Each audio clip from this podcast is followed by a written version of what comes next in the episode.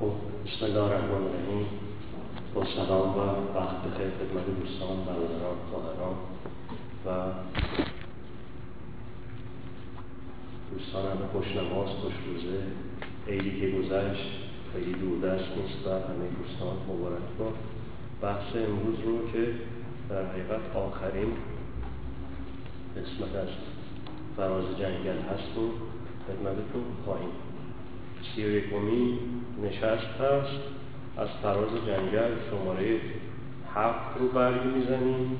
بحث امروز بحث جنبندی جنبش جنگل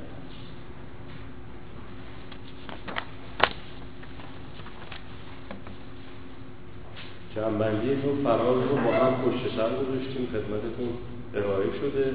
روشی رو در جنبندی تنباکو عرضه کردیم که اون روش سعی میشه روش پایداری باشه و نهایتا بعد از این هشت فراز بتونیم با تأثیر این روش جنبندی جنبندی کلان هم روی سینوس های تاریخ معاصر هشت فراز داشته باشیم هم در تنباکو هم در مشروطه خدمتتون توضیح داده شد که جنبندی پیش نیازهایی لازم داره در سه حوزه یا سه پله. شناخت پدیده است توضیح پدیده و نهایتا تحلیل پدیده. یعنی مقدمتا پدیده رو بشناسیم شناساییش کنیم آن گونه که هست نه که ما تصور داریم یا میل داریم که داشته باشه. پدیده شناسایی شده رو توضیحی در حقیقت مقصودی روش ارائه بکنیم و نهایتا تحلیلش بکنیم. شناخت پدیده به این مفهوم هستش که ماهیتش ارزیابی بشه امیالش ردگیری بشه مسیرش رهگیری بشه و نهایتا فرجامش رو بتوانیم شناسایی کنیم شناخت پدیده در حقیقت مستقل از ماهیت شناخت مسیر پدیده هم از ابتدای بروز و ظهور تا مرحله فرجامی. بعد از شناسایی پدیده در یک اصطلاح فراز مقصودتر توضیح بدیم پدیده رو و بعد از توضیح نهایتا تحلیلش کنیم. تحلیل به مفهوم گره گشایی تو موسیقی گره مفهوم داره در فیلم هم گره مفهوم داره. در عرصه اجتماعی و استراتژیک و ایدئولوژیک سیاسی هم گره وجود داره. گره ها عقده ها به نسبتی که حل بشه ما در تحلیل در حقیقت پیشروی خواهیم کرد. حدود شش جلسه گذشته رو تقریبا اختصاص دادیم به پدیده شناسی توضیحش و تحلیلش. در حد توان در حد فرصت. مستقل از این سه پیش نیاز جنبندی اصولی هم داره. اصول اصول چهارگانه است. مبنا و شرط را لحاظ کردن رو به جلو بودن آینده ترسیم کردن و نهایتا محبوب به عمل بودن. جمع ما در مقام در حقیقت کنکاشگر کلاسیک تاریخ نمی‌خواد که فرازها رو جمع بندی کنه. همچنون که معتقدیم تاریخ جان داره جمعبندی هم جان داره. اگر تاریخ رو بی جان ببینیم جمعبندی هم جمعبندی های کلاسیک در حقیقت درون ویترین خواهند بود. اسای دست و ابزار کار و بند کفش و پوتین راه نخواهند بود. اینکه طبیعتا اگر ما اعتقاد داشته باشیم تاریخ سمت داره جان داره حس داره و در حقیقت موضع داره شخصیت داره مستقل از پدید آورندگانش و هم هم پیوند با پدید آورندگانش طبیعتا گزینه مواجهه کلاسیک با تاریخ و پشت سر می‌ذاریم می‌رسیم و ره می‌بریم به گزینه غیر کلاسیک و گزینه‌ای که در حقیقت کاربردی باشه اگر این گزینه رو انتخاب کنیم که در همون جلسات اول انتخاب کردیم طبیعتا این جنبندی ما اصولی خواهد داشت. اصل اول یا اصل اساسی یا محوری این هستش که فعل و انفعالات درون پدیده اصالت داره و شرط خارجی سوار بر اون عرض بر اونه قبلا ما هم مرور کردیم که عنوان میشه مشروط انگلیسی بود انقلاب آمریکایی بود بخشی از روحانیت انگلیسی هست بخشی از رهبران رو گماردن. نوعا با این تحلیل ساده انگارانه و تک سببی ما را کاری نیست. اصالت با حرکت درونی تنباکو بود با حرکت در حقیقت داخلی مشروطه بود. با و انفعالات درونی جنگل بود. از این به بعد رو هم ما همینطور نگاه می‌کنیم. حالا طبیعتا هر جایی حرکت مبنایی راه بیفته نیروهای بیرون از اون مبنا و بیرون از اون مرد که در حاشیه قرار دارن یا داخل ایران یا بیرون از ایران به رغم اینکه اعتقادی هم به اون حرکت نداشته باشن رو اون حرکت فعال میشن. فعالین حاشیه‌ای اصطلاحا عرض نام می‌گیرن یا شرط خارجی. شرط خارجی رو ما مبنا قرار نمیدیم. با مبنا قرار دادن متن شرط خارجی رو در حقیقت حرکتش رو متناسب با متن و جوهر متن ارزیابی می‌کنیم. این میشه اصل اول. اصل دوم این استش که ما نمی‌خوایم تو 115 سال پیش تو تنباکو 100 سال پیش تو مشروطه نه دهه قبل توی اصطلاح درون جنگل بیستیم و جلومون نگاه نکنیم. طبیعتا جنبندی تاریخ دستمایه حرکتی است رو به جلو و جوهری است که با اون میشه آینده رو و چشمانداز رو ترسیم کرد و باز با همون جوهر می‌تونیم که عمل آتیمون رو سامان بدیم. یعنی بالاخره این جنبندیه باید تبدیل به یک دستمایهی بشه معطوف به عمل پیش رومون. در غیر این صورت ما عناصر در حقیقت مواجهه کننده کلاسیک با تاریخ خواهیم بود و تاریخ کلاسیک هم تاریخ مکتوبه. خیلی در حقیقت تاریخی نیست که جان داشته باشه و, روح و روان داشته باشه و بشه به کار گرفتش و به عنوان یک مرکب تلقیش کرد. جدا از پیش نیازها و اصول جنبندی عناصر جنبندی هم باید لحاظ بشه عنصر اول این هستش که همزمان بشیم با دوره تاریخی مورد بحثمون و یه مفاهمه ای با اون دوره داشته باشیم درسته که عناصر اون دوره از ما دور دست هستن و در سه دوره که نگاه کردیم تنباکو مشروطه و جنگل عناصر فعال اون دوره در دسترس نیستن که بشه باهاشون در حقیقت صورت به صورت و از رو به رو مفاهمه برقرار کرد. اما از اونجایی که تاریخ حس داره و همون مکتوبات تاریخی که در منظر اول بیروح به نظر می‌رسه دارای پژواک هستند و به اعتبار پژواک داشتنشون ما می‌توانیم باهاشون مفاهمه از راه دور برقرار کنیم. پس با همه عناصر از دست رفته تاریخی اهم است مردم به عنوان بدنه دورانهای مورد بررسی و رهبری به عنوان در حقیقت سطح فوقانی دورانهای مورد بررسی می شود مفاهمه از راه دور برقرار کرد. لذا باید سعی کنیم که نه به شکل ارتجایی و نه به شکل مصنوعی اندکی به عقب بریم. این عقب رفتن فیزیکی نیست.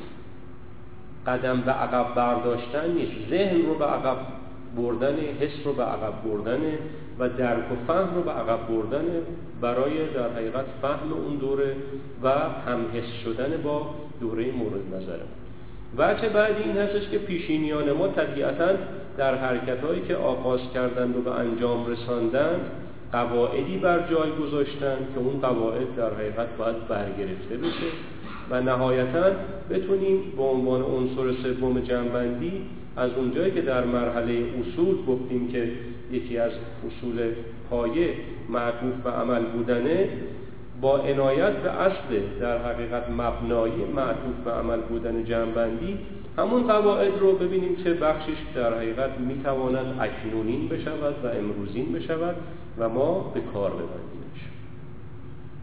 حالا چطور میشه سعی همزمانی و فهم دورانی رو مبذول کرد قواعد رو برگرفت و به در حقیقت فراخور وضعیتمون به امروزمون بزنیم.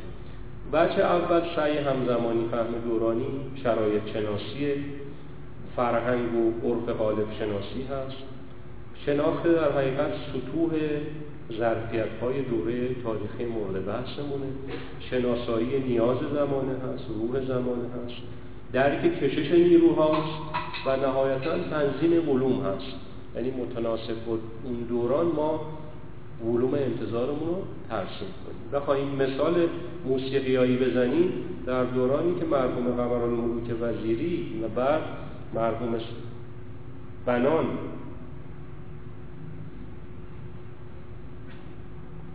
تنین در میانداختن مثل امروز اکو نبود. دستگاه های ضبطی بود که ریل بود. و اون دستگاه های ضبط ریل هم حتی اگر بسیار بسیار کیفی هم بودن تنها می پژواک بخشی از کارهای صوتی رو منتقل کنند اکو هم نبود. ازا وقتی ما امروز که وزیر رو میشنویم و با یک خواننده زن امروزی که در یک استودیوی کامل که ارکش قبلا می نوازه و بعد خانوم آقای خواننده روی ارکستر که چند بار در حقیقت محصول کار ارکسترال رو گوش میدن باش هم فضا میشن هم نفس میشن و بعد کلام اون میره و بعد هم یک میکسری هست یک در حقیقت ترکیب کننده صدا و موسیقی هست و نهایتا ضبط میشه میاد به بازار. اگر تنین صدای بنان و تنین صدای قمر الملوک وزیری رو بخوایم با امروز مقایسه کنیم مقایسه کاملا در حقیقت غیر علمی است. اون موقع استودیوها کوچیک بودن امکان اکو وجود نداشته. ضبط موسیقی و صدا همزمان بوده. لذا این تمثیل خوبیه. تکنولوژی بسیار بسیار پیشرفت کرده و ما با تکنولوژی امروزی نمی‌توانیم در حقیقت محصول کار پیشینیان رو محک بزنیم. لذا بتونیم که ولوم انتظارمون رو اگر می‌خواهیم که صد سال قبل رو در نظر بگیریم ببریم رو رادیوهای لامپی که از اون رادیوهای لامپی صدای بنان و صدای قمر پخش میشون به این لحاظ تنظیم انتظار و تنظیم ولوم باید بکنیم که محصول سعی همزمانی و فهم دورانی. وچه دیگه برای برگیری قاعده این هستش که درکی داشته باشیم از قانونمندی امور اون دوره. روایت یک وجه کاره تحلیل وجه پیشرفته تره یا مرحله دومه. درک قانونمندی که حضرت علی روش تاکید ویژه مبذول میفرماید و عنوان می‌کنه روایت کنندگان خبر بسیار هستند اما تعقل کنندگان و درنگ کنندگان بر اخبار بسیار کم هستند. اون درنگ کننده و در حقیقت تعقل کننده بر روایت که منظور نظر حضرت علی هست اون فرد قوانین رو در حقیقت از امور از روندها استخراج می‌کنه. وچه اول درک قانونمندی اموره وچه دومم استخراج قواعد و قوانینی هستش که محصول همون همزمانی و هم مکانی هست. و نهایتا کاربست امروزی نشه. طبیعتا قواعد و قوانینی که از پیشینیان ما به کار مانده اند بخششون همه زمانی و همه مکانی هستند یعنی اصولی هستند که قابل به دورانهای مختلف هستند مخصوص جنگلی ها و فعالان نهضت تنباکو و مشروط خواهان نیست. به دوران اکنون و آیندگان هم در حقیقت قابل سرایت. و چیزون هستن که بار فرهنگی و تاریخی خاص خودشون رو دارن باید ترجمه بشن به امروز. مثلا اینکه کسروی در نقد مشروطه عنوان می‌کنه مشروطه فاقد آموزاک بود و رهبران مشروطه به آموزاک بها ندادن آموزاک میشه آموزش امروزی با همه در حقیقت یال و کوپال و ید و بیزاش ترجمانی باید صورت بگیره برای بروز کردن قواعدی که از مبارزین سیاسی اجتماعی و فکری و اندیشهی ما قبل ما به یادگار باقی نهایتا مرحله سوم یک علک و سرند تاریخی لازمه. طبیعتا بخشی از قواعد غیر دورانی است همچنین که بخشی از قواعد همه زمانی همه مکانی هستش و زمان و مکان رو بر نمیتابد بخشی از قوانین هم در حقیقت غیر دورانی است. فقط مخصوص او دوران خاص بوده که دیگه به کار ما نمیاد. در سرند میمونه و به دور ریخته میشه. و نهایتا تغییر تصحیح و تکمیل قواعدی هست که احتیاج به آرایش درونی و بیرونی امروزین داره با توضیح سه باره روش که بار اول در تنباکو عنوان شد و بار دوم در مشروطه و امروز هم بار سوم در حقیقت مرور شد می‌پردازیم به سعی همزمانی و فهم دورانی. یعنی سعی کنیم که با شرایط تاریخی جنبش جنگل همزمان بشیم و مفاهمه ای برقرار کنیم. وجه اول شرایط سیاسی اون دوره رو بشناسیم. در وجه اول شرایط, شرایط شناسی حوزه سیاسی رو برگ بزنیم. اگر بخواهیم که حوزه سیاسی رو برگ بزنیم به قصد مفاهمه با اون دوران وجه اول همطور که قبلا توضیح داده شد امروز مرور می‌کنیم این بودش که انقلابی صورت گرفت. این انقلاب 8 سال تا ده سال بعد فیتیلش پایین اومد و فروکاهنده شد. اگر چهل ماهه قبل از مشروطه تا زمان اعطای فرمان مشروطه رو دوران پر التهاب ما قبل مشروطه تا به زنگاه مشروطه اصطلاح طلب کردن پدرانمون به حساب بیاریم دوران بعد دورانی هستش که پیک حرکته از شکل گرفتن مجلس تا زمان استقلال صغیر و به توپ بستن مجلس. از اون دورانی که به نسبتی که فاصله گرفتیم همچنون که قبلا مرور شد مرور جمعی صورت گرفت انقلاب در سالهای 90 به بعد دچار فروکاهندگی شد. آرمان ها منزلی برای تحقق پیدا نکردند. رهبران متن بنا به علل مختلف از متن خارج شدند. عناصر درجه دو و درجه سه جای اونها رو گرفتن.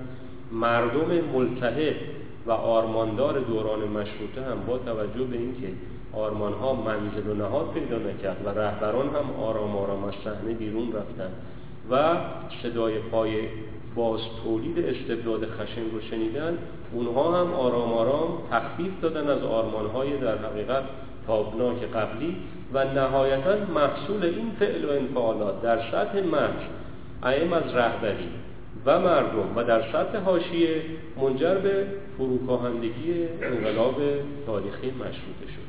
وچه بعدی این بود که مطالبات تحقق پیدا نکردند کشور در اشغال قرار داشت.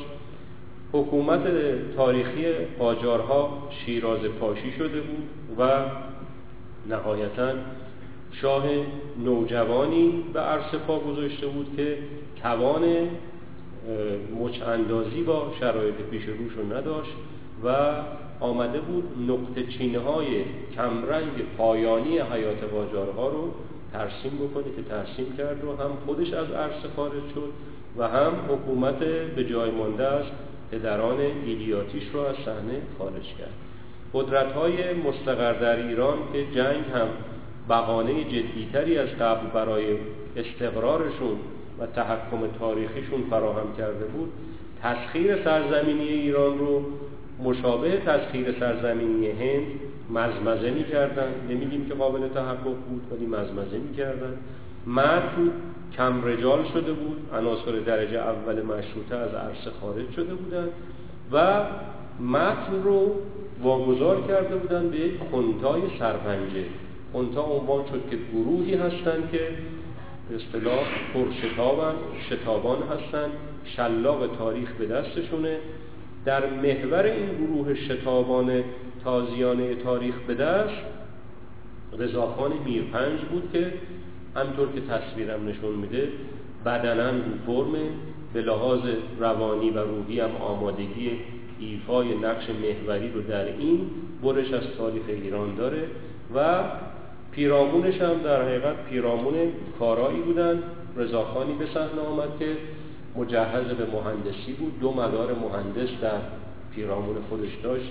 مدار اول مهندسی سرکوب بود که قزاقان هم قطارش بودن امیر احمدی و امیر فضلی و کوپال و دیگران.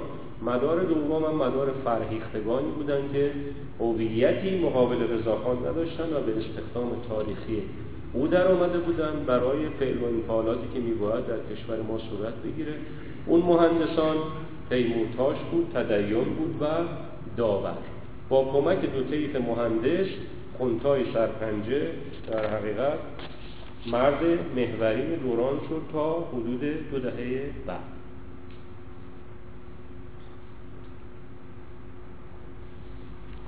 وجه دوم وجه فکری و استراتژیک است.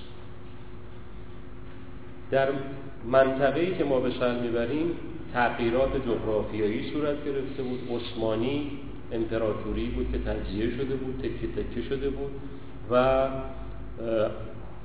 اقوام درون امپراتوری بزرگ عثمانی جغرافیای هویتی خاص خودشون رو می‌خواستن زمینه تاریخ ما قبل عثمانی خودشون بکنن.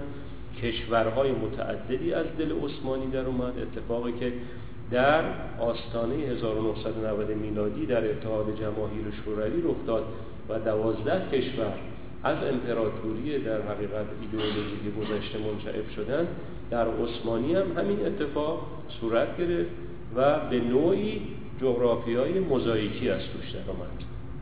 در کنار تحولات در همسایگی ما در عثمانی روسیه هم باز در همسایگی شمالی ما دو دهه دوران انقلابی رو از سر میگذرود هند آروم آروم به سمت اصلاحات پیش می‌رفت در دورانی که میرزا رایت گلگون مبارزه برافراشت و نهایتا در ژاپن هم مشروطه برقرار شد. در منطقه ما حالا یه مقدارم با مسامحه تا شرق آسیان پیش بریم تغییر و تحولات جغرافیایی سوار بر تغییرات هویتی قابل مشاهده و رویت بود.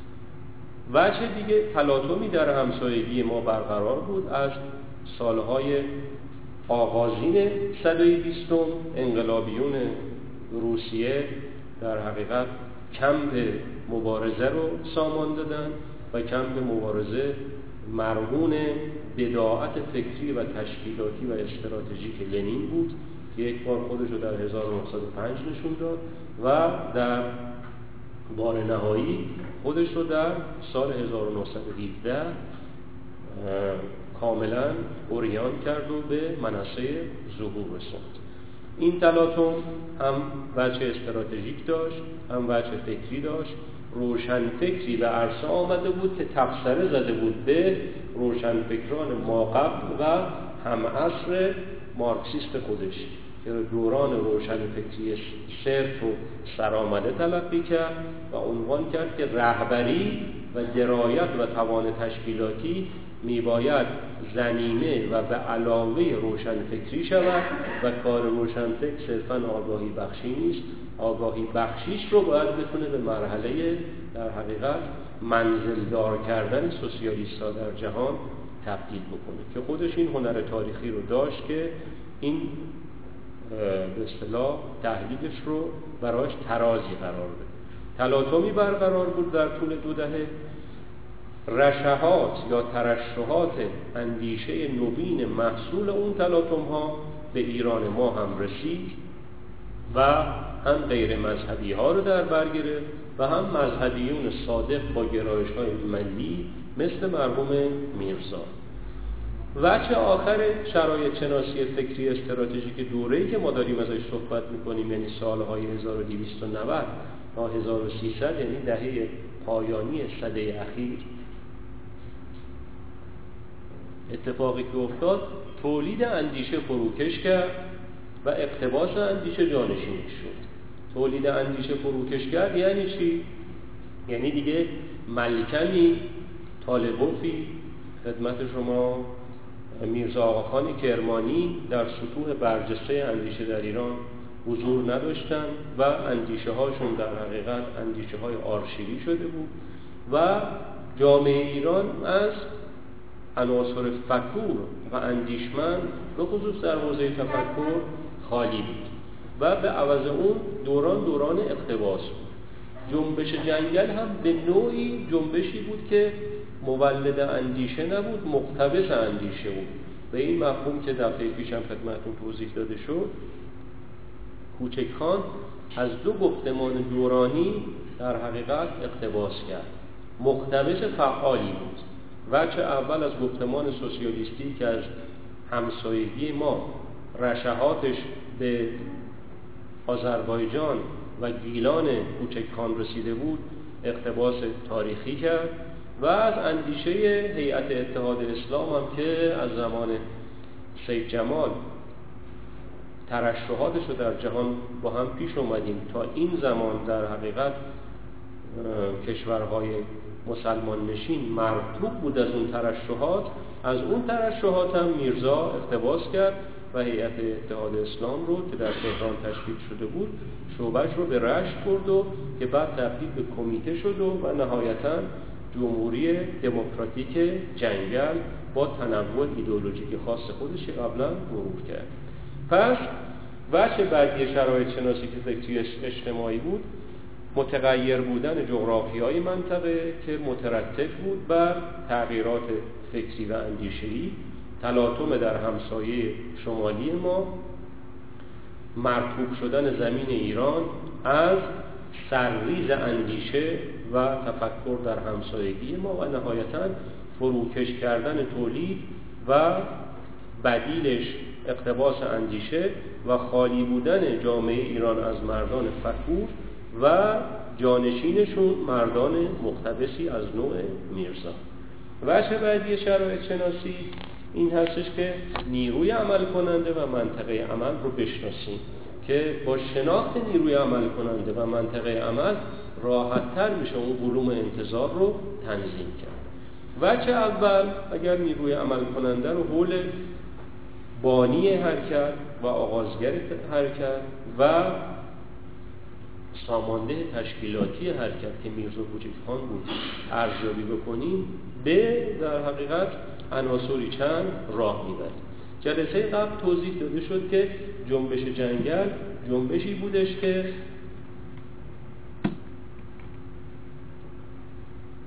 تجمیعی در رهبری و آغازگری صورت گرفته بود درش. این میرزا خان فردی بود که ایده نخست انقلاب جنگل در ذهن او زده شد. این وجه اولش بود صاحب ایده بود. ایده رو امور در منطقه سفرش رو پهن کرد. بانی تشکیلاتی همون ایده بود. و در حقیقت رهبر نظامی جنبش جنگل هم بود. ایده پرداز سامانده تشکیلاتی و پیشبرنده تشکیلاتی و نهایتا نظامی قضیه. با توجه به اینکه میرزا چند بچی بود برخلاف رهبران مشروطه که عموما تک بچی بودن اونهایی که فکری بودن تشکیلاتی نبودن و اونهایی که تشکیلاتی بودن کمتر در کوله بارشون فکر رو با خودشون حمل می‌کردن اما میرزا چند بچی به اعتبار چند بچی بودن میرزا کوچکان و وزن مخصوصش طبیعتا نیروی عمل کننده رو حول میرزا باید شناسایی کرد. بعضی از عناصر شیمیایی مثل جیوه عناصری هستند که وزن مخصوص جدی دارند. با نوسانات کوچک در حقیقت بالا و پایین نمیرن و تنها شرایط در حقیقت دگرگونی اصلی هست که اونها رو بالا و پایین می‌کنه. میرزا با وزن مخصوص در حقیقت جدی قابل توضیح هست. نیروی عمل کننده بچه اولش این بود که آرمانگرا بود جستجوگر آرمان بود. آرمان مشروطه رها شده بود. رهبران مشروطه نمی توانستن حارس و نگهبان آرمان مشروطه باشند. بخششون از ایران خارج شده بودن بخششون متواری بودن مثل تقیزاده. بخششون در حقیقت شرایط اونها را از ایران بیرون ران و دولت در تبعید رو تشکیل دادن و اونهایی هم که در داخل بودن دیگه حامل آرمان مشروطه نبودن میرزای ناینی هم کتابش رو جمع کرد. مثلث نجف هم به محوریت مرحوم آخوند از مشروطه در حقیقت ذهنی زخمی رو با خودشون حمل می‌کردن. لذا نوعا عناصر درجه دو و درجه سه از دوران مشروطه باقی مونده بودن مثل میرزا کوچک خان که حمل آرمان مشروطه رو در دوران مورد بس بارش رو اونها به عهده وجه دیگه نیروی عمل کننده به محوریت کوچک خان این بودش که دقدقه هاش بر اندیشه هاش برتری داشت. اگر در دوران مشروطه ملکم خان اندیشمند بود و اندیشش بر دقدقش میچربید و طالبو موازنه بین دقدقه ها و اندیشه هاش اصطلاح برقرار بود یا میرزا آقاخان کرمانی باز هم مثل طالبو بالانسی میان اندیشه ها و دقدقه هاش جاری و ساری بود اما میرزا مقدمتا فردی دقدقه دار بود تا اندیشمند. بقیه رهبران جنگل هم از حاج احمد کسمایی بگیریم تا دکتر حشمت و بعدا خالو قربان و احسان الله خان و حیدر خان نوعا عناصر دغدغه‌داری بودن و دغدغه‌شون میچربید بر اندیشهشون لذا موازنه ای که در مشروط بین دغدغه و اندیشه برقرار بود در جنگل به زیان اندیشه و به نفع و سود تاریخی دغدغه تغییر کرد. وجه سوم که مکمل و برادر وجه دوم هست این بودش که نوع رهبران جنگل و به خصوص میرزا خان کمتر اندیشه ورز بودن و بیشتر تراتیک یعنی بالانس تراتیک و تئوریک در جنبش جنگل به طور مخصوص به نفع در حقیقت جریان عملگرا و تراتیک درون جنبش. وچه بعدی این بودش که جنبش جنگل به محوریت میرزا هم ملی بود هم مذهبی بود. این موازنه اینجا قابل حفظ بود محفوظ بود می‌تونیم ببینیمش. وچه بعدیش هم هم دموکرات بودن و هم مساوات طلب. باز به محوریت کوچکخان بلی ما به نام اتحاد اسلام قیام کردیم و به این جمعیت مقدس منتصبیم ولی باید دانست که طرفدار اتحاد اسلامی به نام ساده انما المؤمنون اخبه یعنی می‌گوییم در این موقع که تشتت کلمه و اختلاف اسلامیان مسلمان اسلامیان مسلمانان را به دست دشمن عمومی ذلیل و زبون کرده نباید مسلمانان برادر کشی کنند و به نام شیعه و سنی و سایر عناوین مذهبی به جان هم افتاده و مجال استفاده به دشمن عمومی بدهند. به حکم این که ما ایرانی هستیم لذا هم عنصر ایرانیت و هم عنصر اسلامیت ممزوج بود هم ملی هم مذهبی. وجه بعدی هم ممزوج بودن و ازدواج تاریخی دموکراتیست با سوسیالیست بود با عدالت طلبی. اورژینیتیتزه که قبلا با هم مرور کردیم در دوران انقلاب مشروطه به عنوان یار لنین از شوروی به گیلان اومد و هم ساماندهی فکری کرد در گیلان و هم سازماندهی نظامی و ساماندهی فکری و سازماندهی نظامیش بس مؤثر افتاد در سامان یافتن مبارزین جنگ. گیلان و سفر تاریخیشون برای فتح قزوین و فتح تهران و در دوران جنگل هم اورژینیتیتزه در درون جنبش جنگل فعال بود باوری از کوچکان داره. کوچکان چون یک مبلغ سوسیالیستی حائز اهمیت است. نه به این خاطر که در رأس رهبری جنگ پارتیزانی قرار دارد بلکه به این سبب که پرچمدار شعارهای اجتماعی است که او حتی قبل از ورود انگلیسی ها به گیلان عنوان کرده بود. این روس هم که از بیرون ناظر بودند و بعدا در درون جنبش هم فعال بودند شناختی که از کوچکخان داشتن در حقیقت یک سوسیالیست صادقی بود. لذا هم ملی هم مذهبی بودن به عنوان یک عنصر مرکب هم دموکرات هم مساوات طلب هم بودن به عنوان عنصر دوم مرکب جنبش جنگل قابل رویت هستش. وجه بعدی شناخت شرایط از منظر شناسایی نیروهای عمل کننده و منطقه عمل استراتژیشون بود که می‌خواستن مانعی شوند در برابر روند. شعار تاریخی میرزا این بود که مانعی شویم سرعتگیری شویم با ادبیات امروز در مقابل ترکتازی نیروی استعمارگر خارجی و نیروی مستبد داخلی که در یک شیب در حقیقت مطلوبی سیر می‌کنن و می‌خوان همه در حقیقت جغرافیای ایران رو به تسخیر خودشون درارن ما باید مانعی شویم. این استراتژی کارگر افتاد و با این شعار استراتژی که مانعی شویم در برابر روند دست به عمل زدن. وجه بعدی بافت مرکب اندیشه سازمان هست. برای اول بار این اتفاق تو ایران صورت می‌گیره. که نیروی عمل کننده اندیشش رو کاملا سازمان یافته می‌کنه. یعنی در درون جنبش جنگل اول بار این قاعده رسم شد. قاعده ای که در دورانهای بعدی مهندس بازرگان مهندسی تر از کوچکخان بهش عمل کرد. کوچکخان به تحلیلی رسید حالا جلوتر می‌بینیم. اون تحلیل درونش جوهری شد در همه نسوجش در حقیقت در تنیده شد. متناسب با اون تحلیل در تنیده که باید مانعی شدیم در برابر روند مقابل ترکتازی جریان مسلط خارجی و جریان مسلط مستبد داخلی برای سازمان به وجود آورد. روشن فکری محض نکرد. عمل تراز تحلیل. این عمل تراز تحلیل در دهه های 20 تا آغاز دهه چهل توسط مهندس بازرگان هنرمندانه تر از میرزا کوچک خان در ایران سامان پیدا کرد و در مرحله بعد حنیف نجات در حقیقت با توجه به توان خودش و درک و دریافتهای خودش و عناصر آموزشی که از بازرگان دریافت کرده بود در یک مرحله بالاتر این مهندسی رو ادامه داد و به هر چی که در حقیقت در ذهن و پس پیشانی رسید ساخت. برخلاف روشنفکرانی که در این دوره دارن زندگی می‌کنن و خود ما هم عضو همین خانواده هستیم.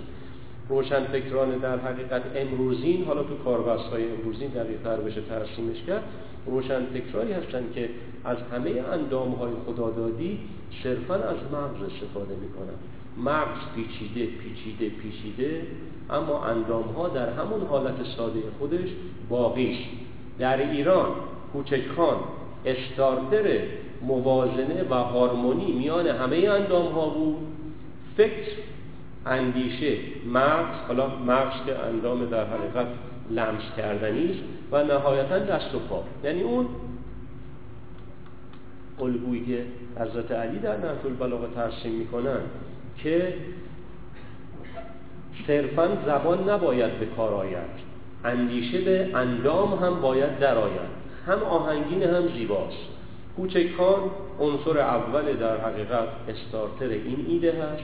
عنصر دوم مهندس بازرگان عنصر سوم حنیف نژاد.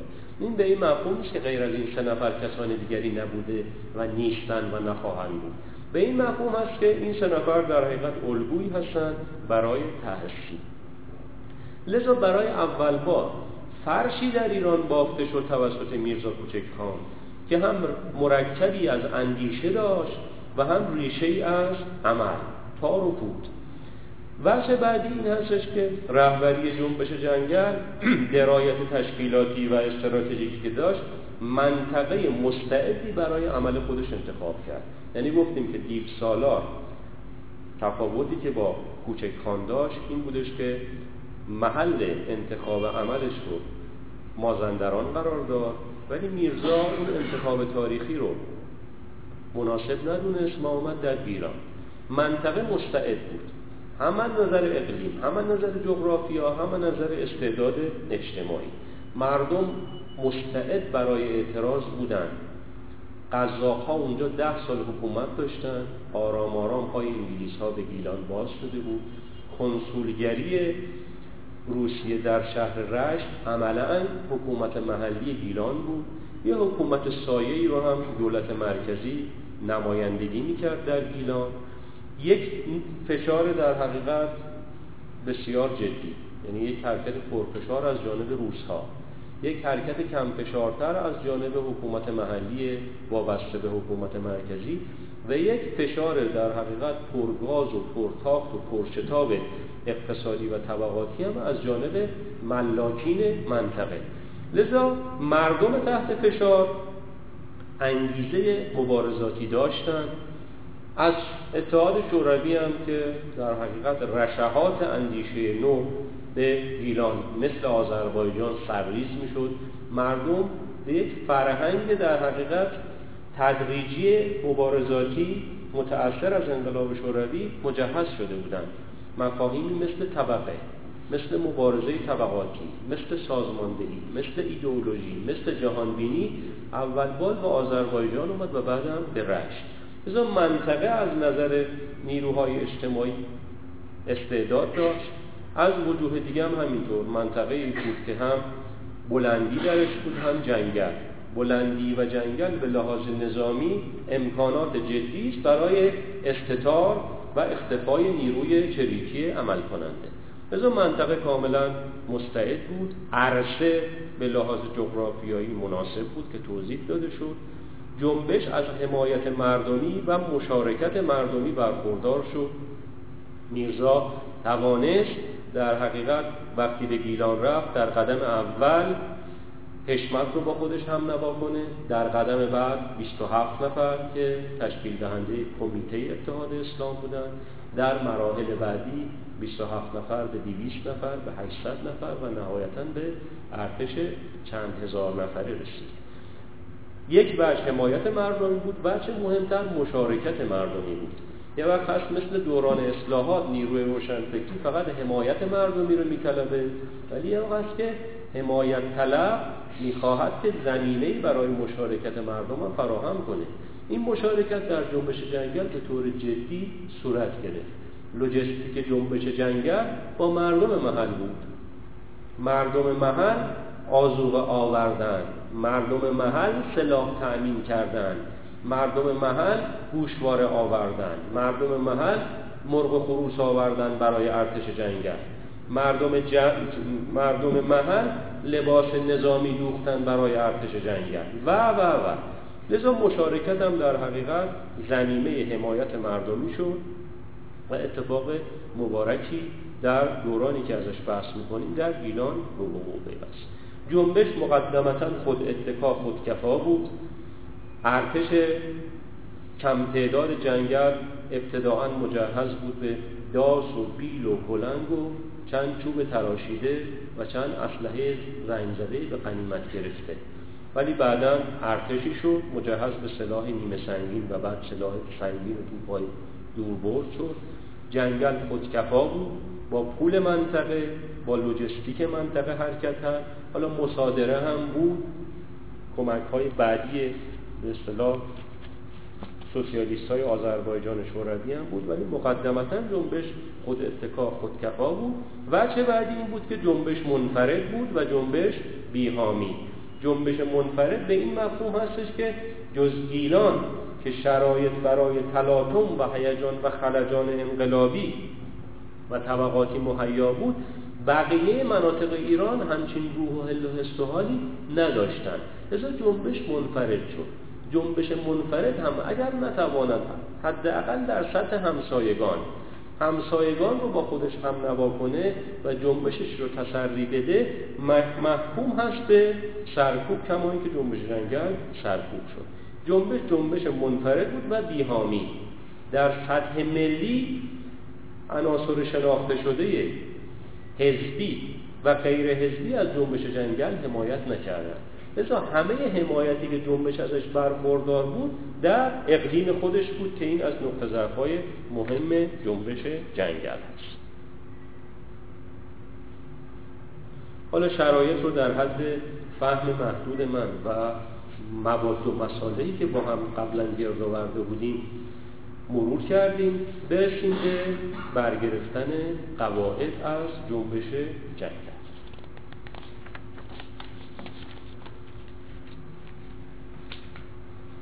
قاعده اول که یادگار میرزا هست عزم محورینش بود. بالاخره تو تهران اشغال رو دید ناتوانی دولت در تبعید رو دید رسید به اینکه روشنفکران بنا نیست که ناجی تاریخی باشند خودش هم همونطور که اون دفعه توضیح دادیم عنصر درجه اول دوران خودش نبود. در دوران مشروطه وقتی میرزا به مشروطه گیلان پیوست عنصر درجه اول نبود عنصر درجه دو و سه بود.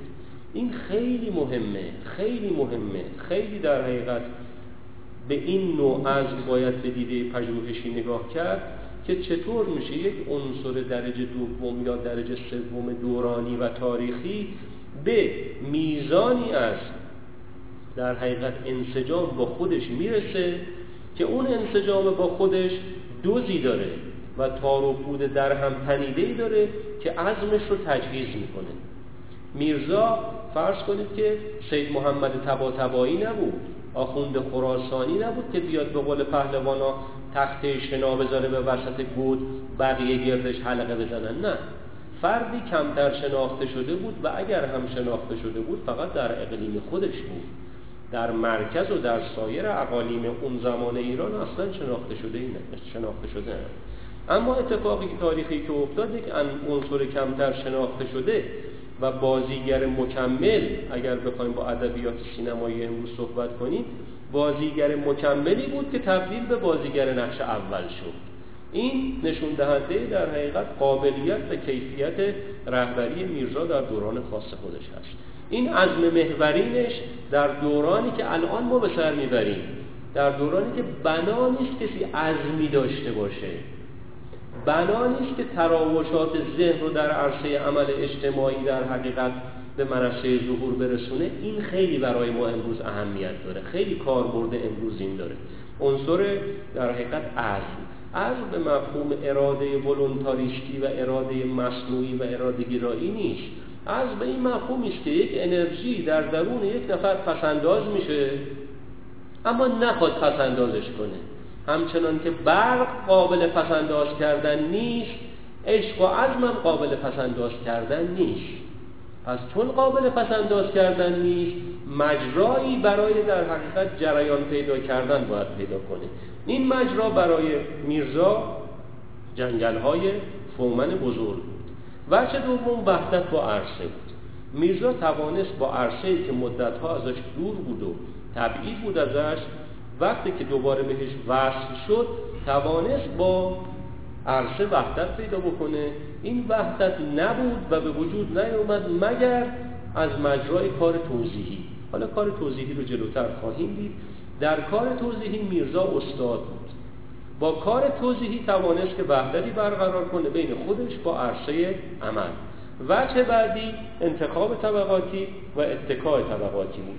میرزا دو کار کرد. انتخاب طبقاتی کرد و اتکاع طبقاتی کرد منطقه منطقه فلاحتی بود. در درون منطقه فلاحتی تضاد طبقاتی در حقیقت بارزی جاری و ساری بود.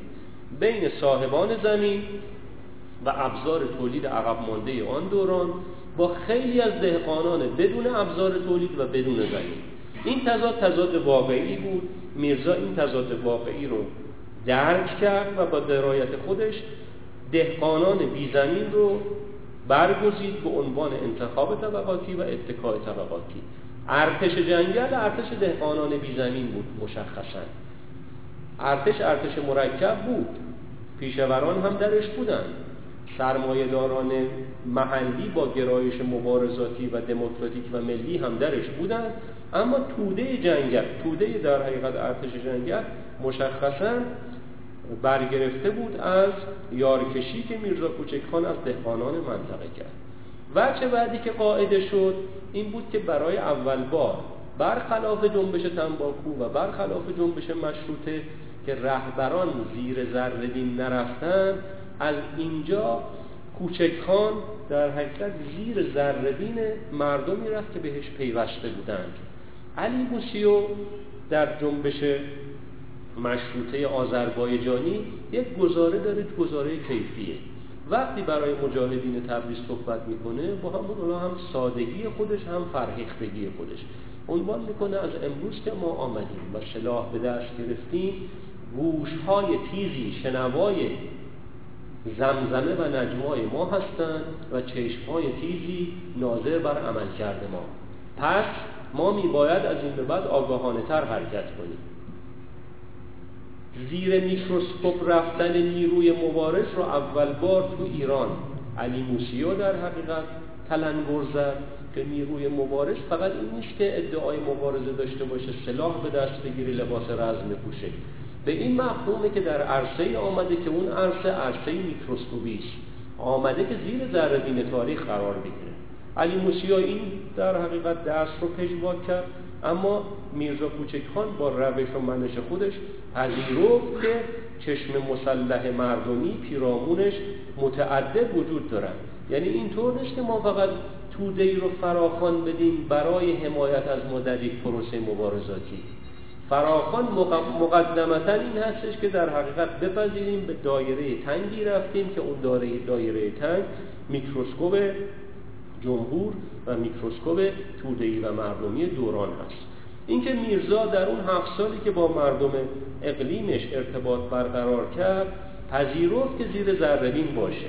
و از زیر زربین هم انصافا سربلند بیرون اومد. اون بحث روش رو و منش رو دو جلسه قبل پیگیری کردیم که گام های هفتگانه میرزا در منش رو تغییر کردیم و اینکه منش بخشی از ایدئولوژیش بود.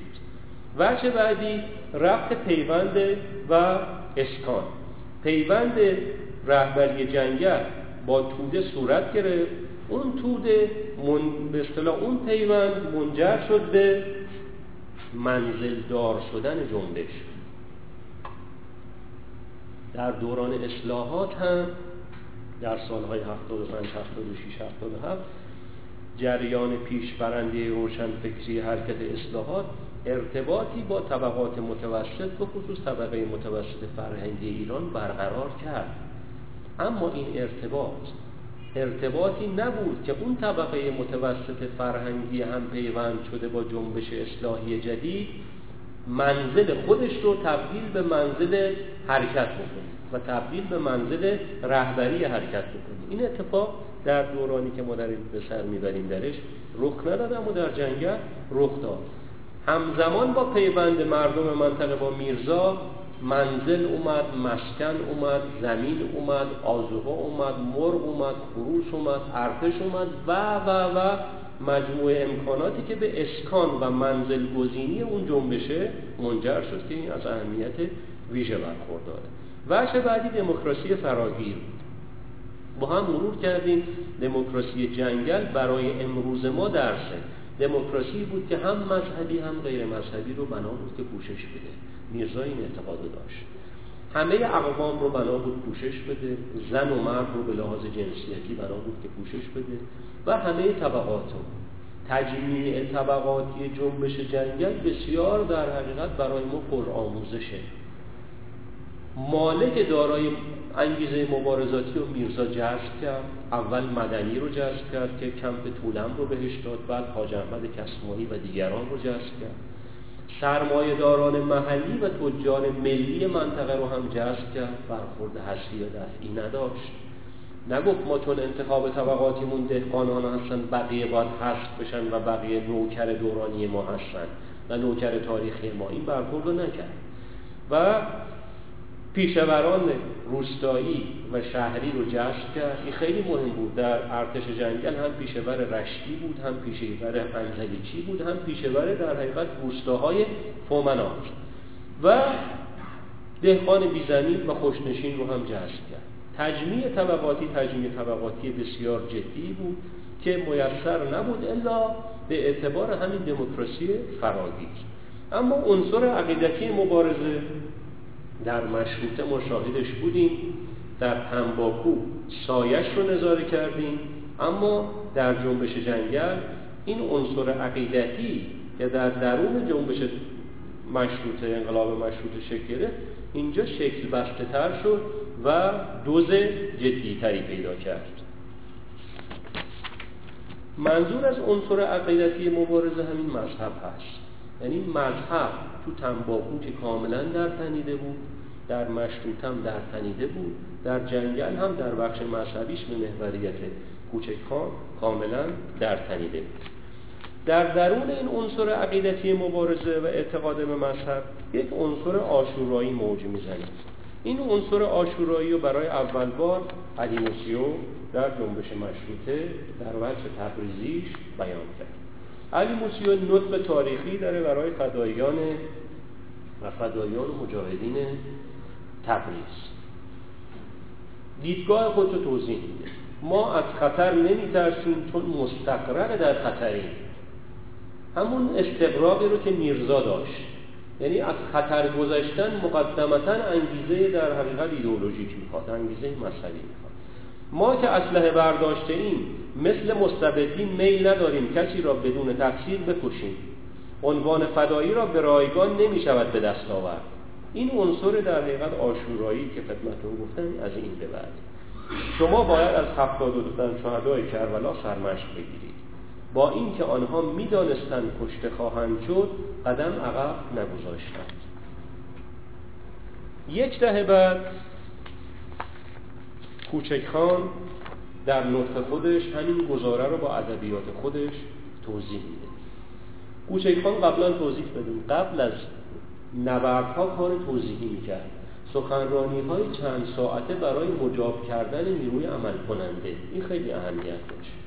قبل از یکی از اون جنگ های چارگانه که با هم مرور کردیم به اصطلاح نطق می‌کنه و خطاب می‌کنه. مخاطبش هم نیروی عمل کننده هستن ما از در سلسله مجاهدین اسلام یعنی حضرت سید الشهدا سرمشق می‌گیریم.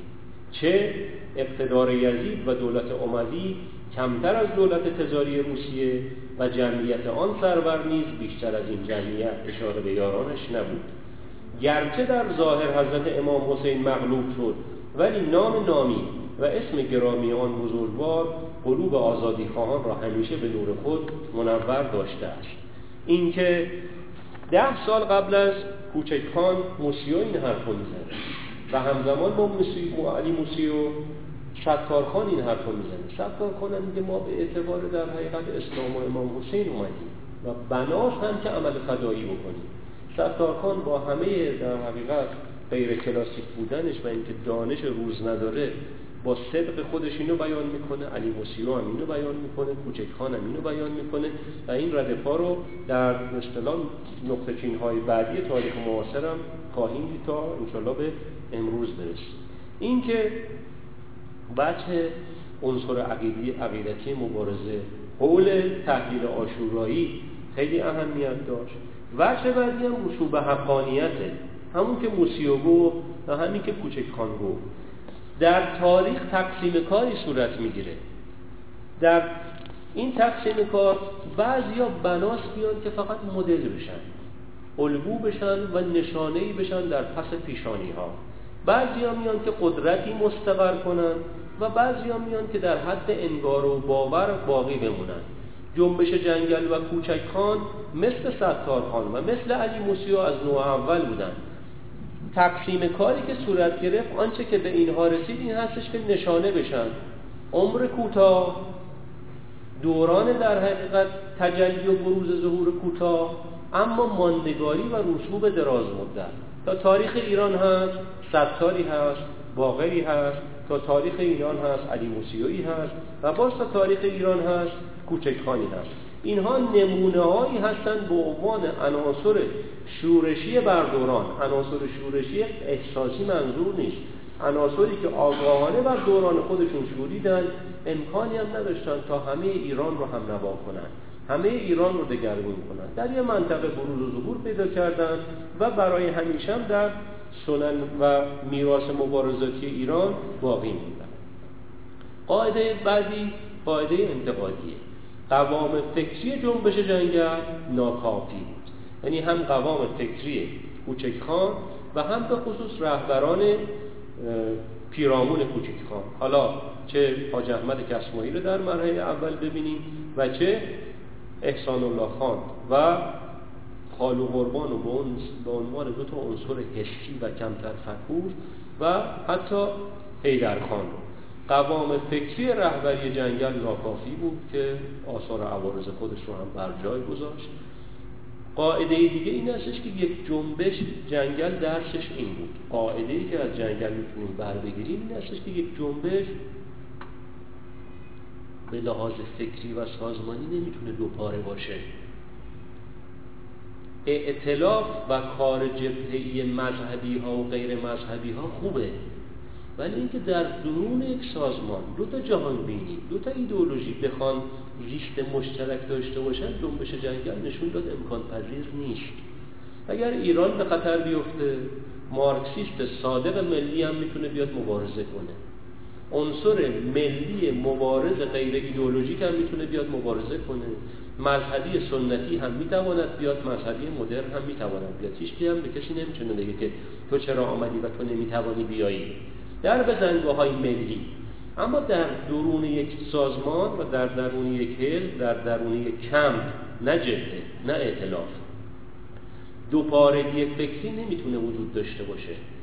نمیشه یه پاره درک توحیدی از هستی داشته باشه یه پاره درک غیر توحیدی. این دو پارگی منجر شد به دو پارگی در حقیقت تشکیلاتی.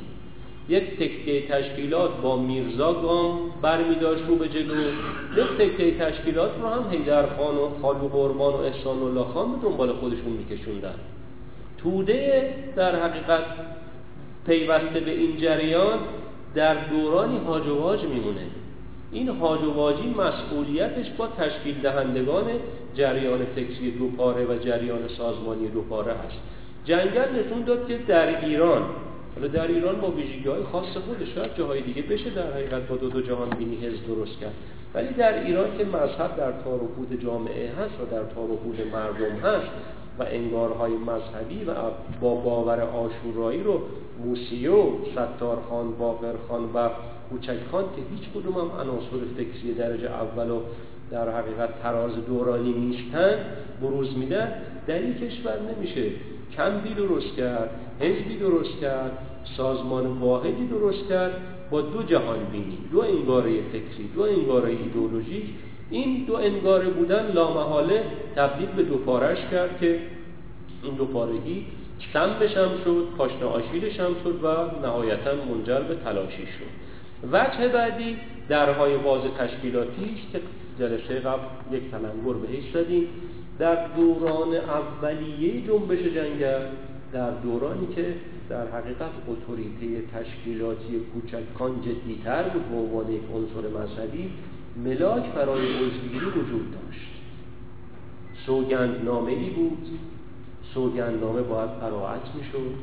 قبل از سوگند نامه هم رهبری برای گزینش عناصر تشکیلاتی ملاک گذاشته اما از یک جا همچنون که دفعه قبل عنوان شد مرحوم فخرایی عنوان می‌کنه شعار خود فخرایی عنوان می‌کنه که اهمال شد و شعار صوفی منایشانه هر که خواهد او بیاید مدار عمل واقع شد و عناصر پلی توانستند خود را به صف یاران موافق جا بزنند که صفوف متحد جنگلی ها در هم شکست. این درهای باز تشکیلاتی همیشه تو ایران کار دست جریانات داده. خیلی مهمه. در جنگل کار دست داد. یکی از علل در حقیقت تلاشی درونی جنبش جنگل همین عناصر بودن که قبلا توضیح داده شد. این اتفاق در سال 54 یعنی حد فاصله 52 تا 54 فاجعه آمیزتر بروز ظهور پیدا کرد. به برادرکشی منجر شد. به خشلت کم بها داده شد درنگی بر خشلت نشد موضوع در حقیقت پایینتر درهای تشکیلاتی باز شد. عناصری آمدن که مقدم بر میل مبارزاتی مبتنی بر اندیشه و باور فکری مقدمتا میل پراتیک داشتن. اون فاجعه در حقیقت در درون سازمان مجاهدین به وجود از این منظر الگوی مهندس بازرگان الگوی قابل تعمقیه. بازرگان هم دست به گزینش تشکیلاتی زد دو باره خیلی اهمیت داشت. یک بار در انجمن اسلامی مهندسین یک بار در نهضت آزادی.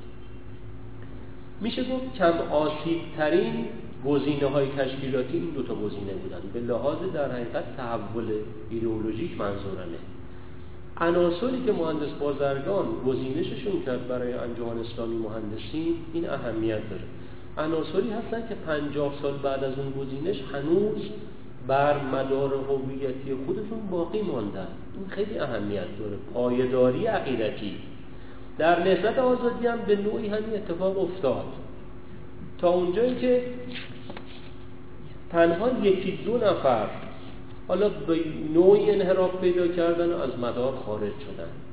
ولی در جریان های دیگر مذهبی در ایران به خصوص سازمان مجاهدین این زاویه خیلی منحرف شد. یعنی بانی حنیف نژاده اما 54 تقیه شهران به رهبری می‌رسه. اما شما در انجمن اسلامی مهندسی این جابجایی هژمونیک رو نمی‌بینید. در نهضت آزادی این جابجایی هژمونیک رو نمی‌بینید. اینکه این در باز تشکیلاتی همیشه کار دست ایران داده و اونهایی که در تشکیلات رو باز نگذاشتند ملاک های پایدار برای گزینش داشتن موفق در عمل کردن. حالا انشالله جلوتر که اومدیم این رو می‌تونیم توضیح بدیم. درنگ بر خشلت هم در جنبش جنگل در دوران اولیه صورت گرفت. کارها هم بود موفق هم بود. اما در دوران بعد همچنان که فخرایی میگه ما که ندیدیم خوندیم. همچنان که فخرایی تاکید می‌کنه در باز شد و و گفتن هرکی خاص بیاد و در به روی همه بازه اتفاقات مترتب بر افتاد. وجه بعدی؟ افرادگری فرصت سوز هست که در جنبش مشروطه حول تقیزاده و در حقیقت جریان تشکیلات غیبی را افتاد. حیدرخان و تقیزاده دست به کار مکانیکی زدن دست به ترور زدن. ظرفیت شرایط رو در نظر نگرفتن فرصت ها رو سوزوندن محمد علی شاه رو به عکس العمل انداختن. در جنبش جنگل حرکت افراطی حیدرخان و تقیزاده در مشروطه با همکاری و ادامه همکاری حیدرخان در جنبش جنگل افراطی تر شد. این بار احسان الله خان و خالو قربان این مسئولیت تاریخی افراطیگری فرصت سوزو بغده گرفتن در پی فتح تهران بودن بین بدون هماهنگی با میرزا. در گیلان هجاب از سر زنها برداشتن. زغال زغال فروش ها رو مصادره کردن. یعنی میل در حقیقت سوسیالیسم تخیلی مساواتگرا رو اینقدر ادامه دادن ادامه دادن که فخرایی میگه سری زغال فروش هایی بودن که این مغازه کوچولو داشتن چند بسته زغال داشتن. اون چند بسته زغالشون هم مشمول در حقیقت همین سوسیالیسم تخیلی افراطی شد. افراطیگری فرصت سوز در جنبش جنگل خیلی جای تعمق داره. از حوصله امروز ما خارجه. و چه دیگه خیلی اهمیت داره؟ در مشروطه بناش گذاشته شد. در جنگل تکامل منفی پیدا کرد ظرفیت بانده. در ایران تشکیلات درست میشه اما ظرفیت باند شدن در تشکیلات جدیتر از ظرفیت تشکیلاتی شدنه. در احزاب مشروطه این اتفاق افتاد. در جریان های زیرزمینی مشروطه به احتمام تقیزاده با هم دستی و همکاری حیدرخان این اتفاق افتاد. تشکیلات تبدیل به باند شد باند ترور شد باند سرکوب شد. در جنبش جنگل هم احسان الله خان و خالو قربان فرهنگ تشکیلاتی رو در اون جنبش جنگل بردن که تشکیلات تبدیل به باند کردن. میرزا تشکیلات درست کرد پیرامون میرزا تشکیلات بود. مذهبی بودن. نمیگم صرفا مذهبی ها. بالاخره تو ایران ما در دورانهایی مارکسیست هایی هم در درون جنبش ملی بروز و ظهور پیدا کردند که اخلاق مبارزاتی داشتن تشکیلات و تبدیل به باند نکردن. نمونه فدایی ها که مرحوم احمدزاده ها و پویان از درون جنبش ملی و هم مذهبی مشهد در اومدن. با خودشون یه بار اخلاقی رو حمل کردن. تو درون اونها تصویه و برادرکشی و مصادره و اینا نمی‌بینید اما در درون جنبش جنگل به اصطلاح مصادره پنهانکاری رو به عنوان یک فرهنگ احسان الله خان و خالو قربان آوردن و پیرامون خودشون رو به جای تشکیلات تبدیل به باند کردن. این استعداد تبدیل تشکیلات باند از مشروطه شروع شد در جنگل تکامل پیدا کرد. اوج تکاملش سال 54 بود. چون روشن فکران مذهبی 54 رو تحلیل نکردن و 54 چون تحلیل نشد مشکش باز شد و شیرابه درون اون مشک رو ما هنوز بوش رو به مشام میشنویم و فرهنگش رو به عین می‌بینیم. اون اتفاق اون جنایت اون فاجعه اگر که در حقیقت درست تحلیل شده بود این اتفاقای بعدی نمیافتاد. الان اتفاقی که در درون سازمان مجاهدین سال 54 رخ داد و منجر به اون فجایع شد الان در سطح گسترده تر و بدون اسلحه در کشور ما برقراره. فرهنگ تصفیه فرهنگ باند فرهنگ تهمت فرهنگ پرخاش. با این فرهنگ ها طبیعتا کار جمعی نمی‌تونه پیش بره کما که الان هم پیش نمیره مثل ظرفیت باند وجود داشت. استعداد انشعاب هم به همین ترکیب. حالا اینکه عنوان میشه مثلا مزاح هم شده که ایرانی ها اگه دو نفر بشن حزب درست می‌کنن اگر سه نفر بشن انشعاب میدن به حزب سوم درست می‌کنن این خیلی افراطیه. ولی از این افراد که در حقیقت تنظر پیدا کنیم واقعیته. یعنی همیشه ایران استارت های موفق در تجمع و همگرایی وجود داشته. به نسبتی که او همگرایی و تجمع جلوتر رفته استعداد انشعاب هم از توش بروز ظهور کرده و بیرون اومده وجه آخرم این هستش که درس یا قاعده جنگل امید فضاینده کوچکانه و امید کاهنده بقیه رهبریه این امید کاهنده رو تو حاج احمد کسمایی دیدیم تو حشمت با همه صداقتش دیدیم و بعدا هم تو احسان الله خان و خالی قربانی. اما میرزا از اول امید به آینده داشت این امید به آینده شد تا آخر هم که بدن یخزدهش رو خودش می‌کشید کاوک رو هم روی دوشش میگذاشت و می‌کشید تا اونجایی که دوتاشون یخ زدن و سرشون رو از تنشون جدا کردن و سر میرزا رو به تهران برای رضاخان آوردن این امید فضاینده ادامه داشت. بحث آخر که یک رو رو بهش اختصاص میدیم منم زیاد صحبت کردم خسته شدیم. کاربست امروزینه.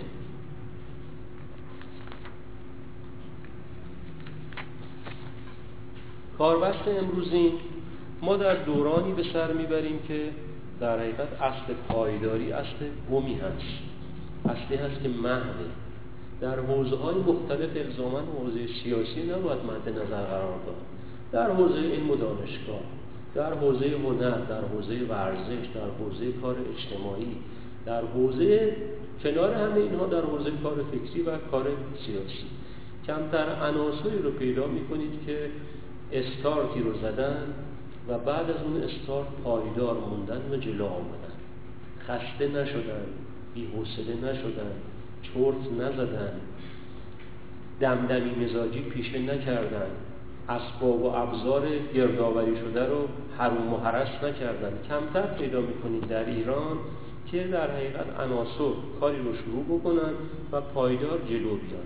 این پایداری رو حدود ده سال در کوچکان ما دیدیم. از زمانی که دقدقه دار شد و حسدار شد در تهران تا زمانی که گزینه در حقیقت پژوهشی رو استراتژی پیشه کرد جلو آمد و بعد آمد گیلان و حشمت رو پیدا کرد.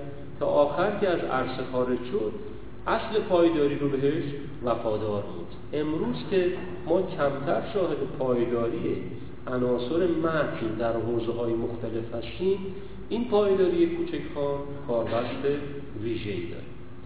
وجه بعدی اصل مرزبندی.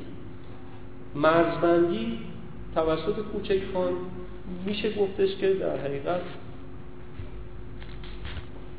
به صداقت و به امانت صورت گرفت. میرزا در وضعیتی قرار داشت که میباید جا به جا با پیرامون خودش مرزبندی کنه. با نیروی مهاجم انگلیس با نیروی هنوز موجود قذاق در ایران با دولت مرکزی با پیرامون خودش. ایم از حاج احمد در زمانی با حشمت و در دورانی با چپهای فلسفی درون جنبش جنگل اینکه میرزا توانست در تاریخ ما پایدار بشه محصول همین مرزبندی هاش بود. اگر مرزبندی ها مخدوش می‌شد کوچکان دیگر هویت امروزی نشون نداشت. به دوستان خصوصا دوستان جوان توصیه میشه که نامه های میرزا به لنین و به مدیبانی رو مطالعه کنن. تو کتاب مرحوم فخرایی هست تو سایر منابع هم هست. مدیبانی در حقیقت سرتیم اکیپ تجاری آذربایجان شوروی بود که به ایران اومد. منتها او پوشش بود. مدیوانی فرد تشکیلاتی و ایدئولوژیک بود و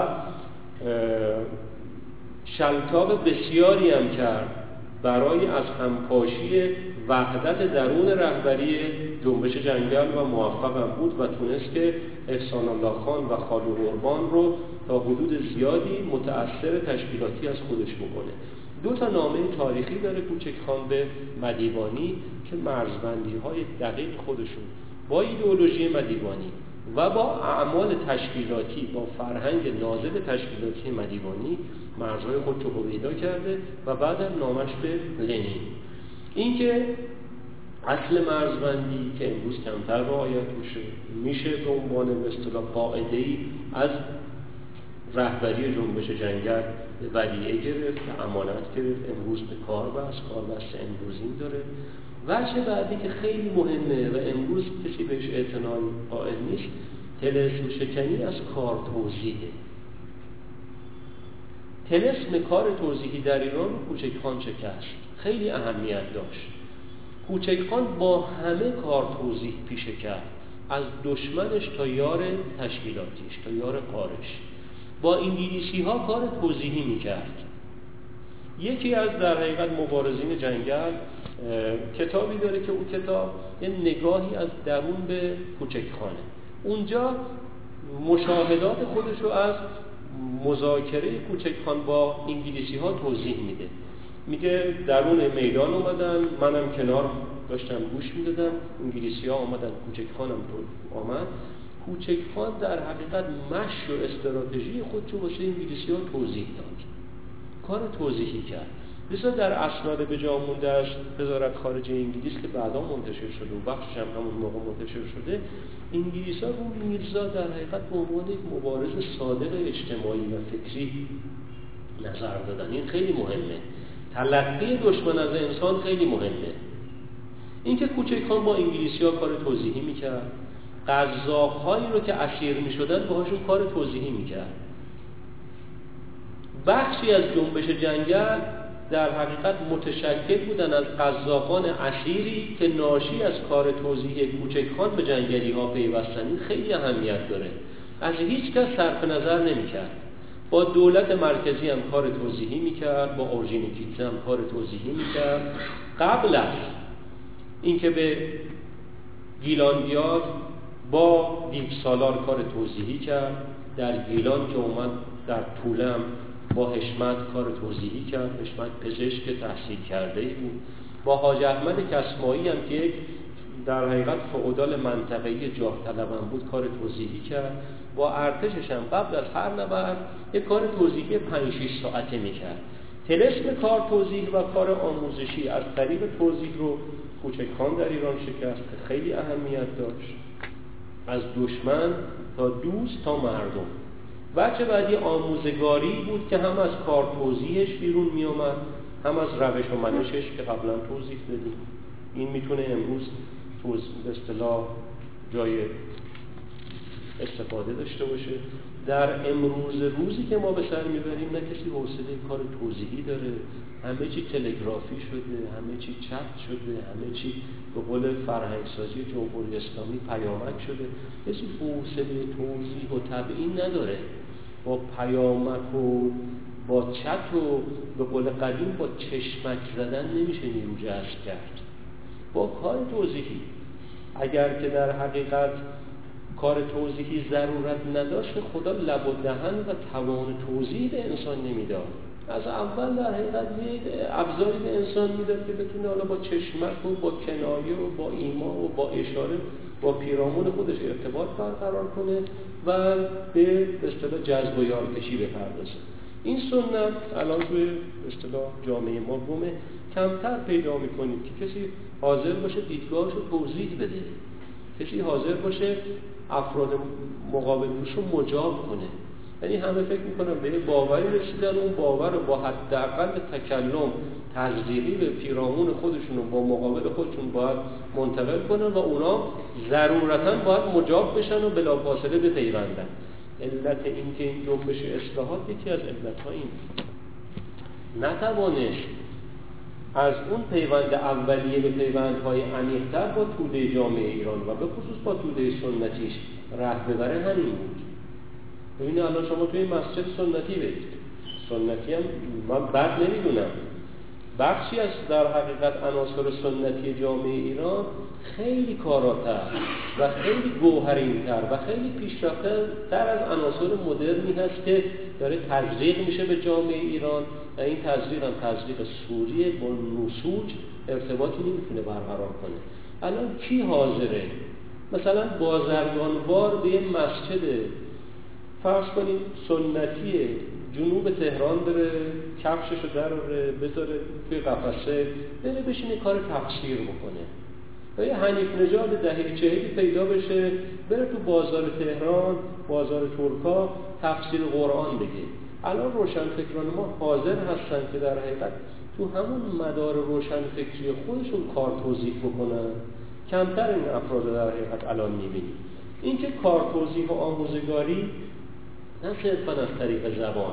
یعنی این خیلی مهمه که روستایی یا پیشور شهری و روستایی مبدل شده به سرباز ارتش جنگل آموزگاری کوچکان رو هم به لفظ ببینه هم به خصوص به عمل.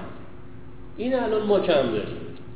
بچه بعدی هارمونی عناصر کوچکان توانست که از پیشور روستایی و شهری تا دهقان بیزمین و کمزمین تا فعودال محلی تا تاجر محلی رو با خودش هم نوا کنه و عناصر مختلفی رو در حقیقت گرد بیاره و یه هارمونی رو بتونه که روی عناصر مختلف فکر و مختلف طبقه و مختلف الحال برقرار کنه.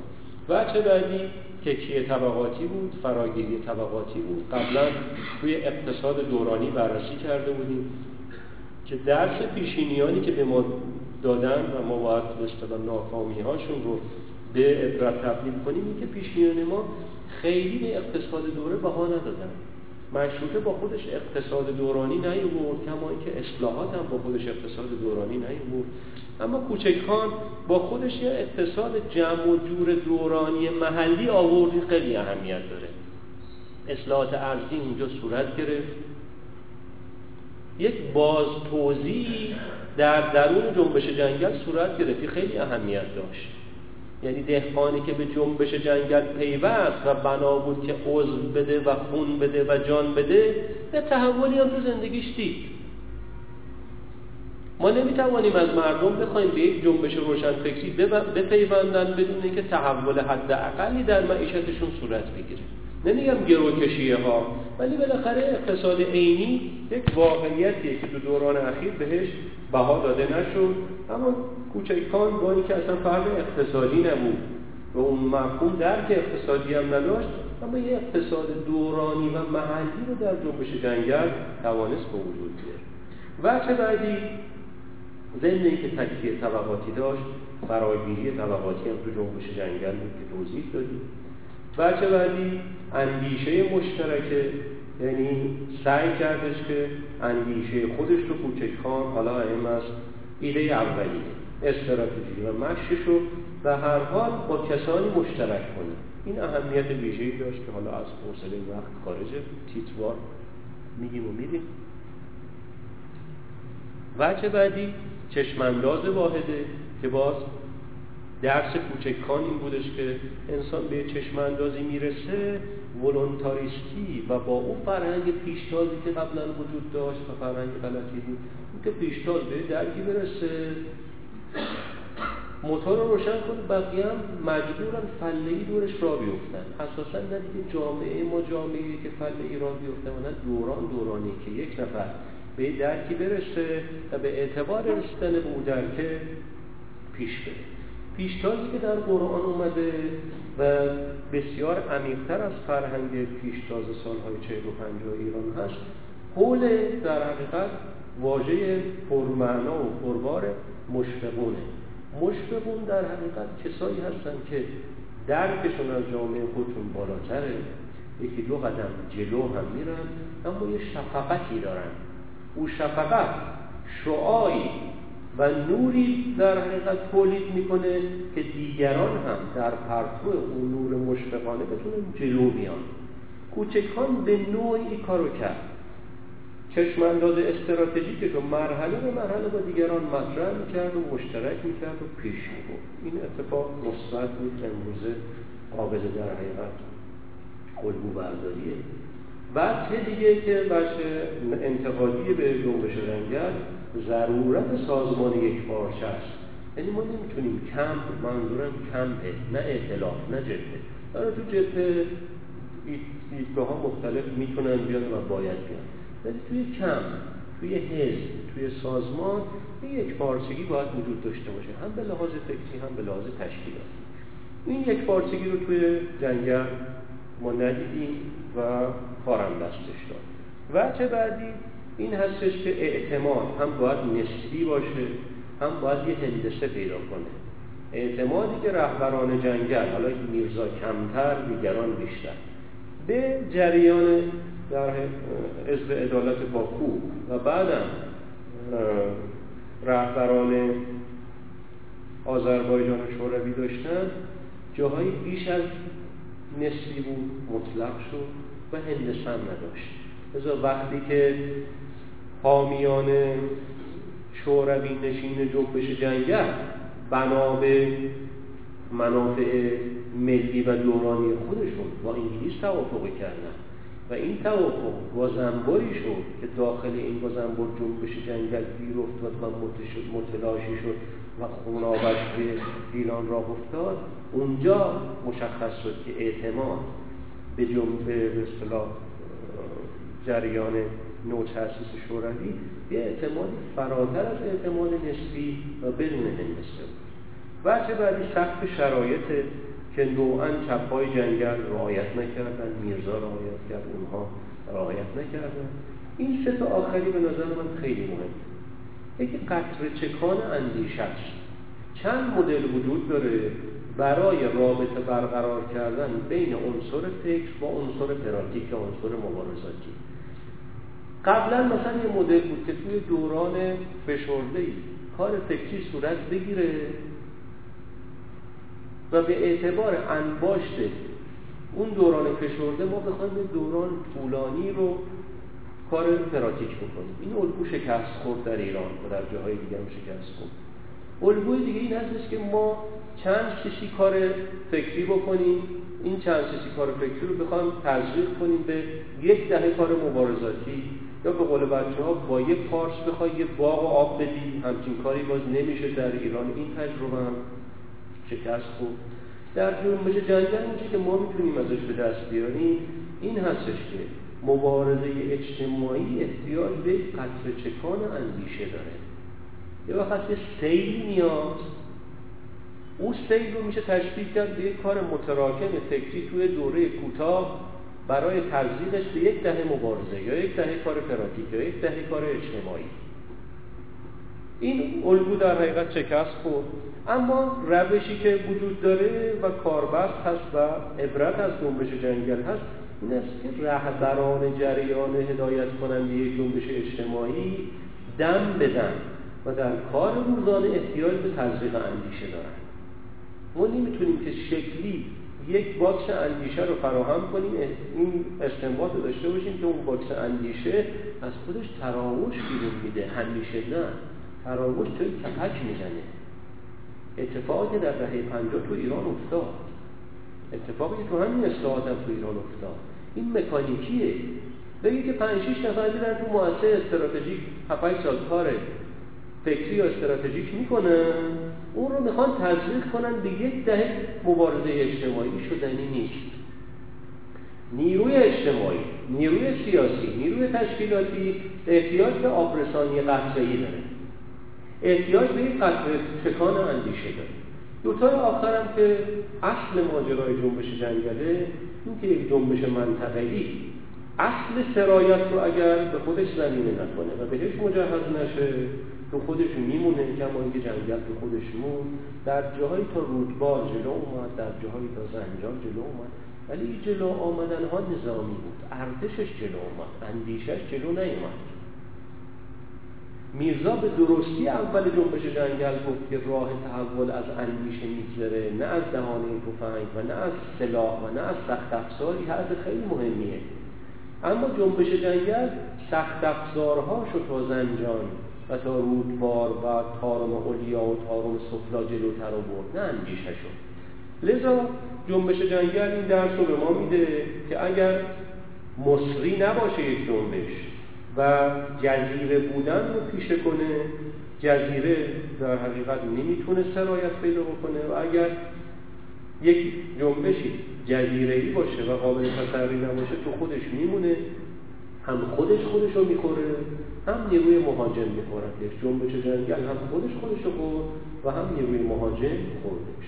من بیشتر پنج دقیقه صحبت کردم زیادم صحبت کردم بحثم تو حجم سنگین بود. من عذر می‌کنم از زیادی و سنگینی صحبت. ده دقیقه تنفسه بعد از اون نیم ساعت در حد توان خودم پاسخگوی پرسش ها خواهم قبل از اینکه جلسه تموم شه هفته دیگه آغاز اصطلاح فراز جدید که فراز نهضت ملیه خواهیم شروع کرد. مهمان جلسه آقای دکتر پیمان خواهم بود. سیدی های تصویری تنباکو و مشروط هم آماده است. 23 تا سیدی هستش که بیرون قابل اتیاه هستش. جلسه بعدم مثل همین جلسه ما ساعت پنج و انشالله شروع خواهیم خیلی متشکر خسته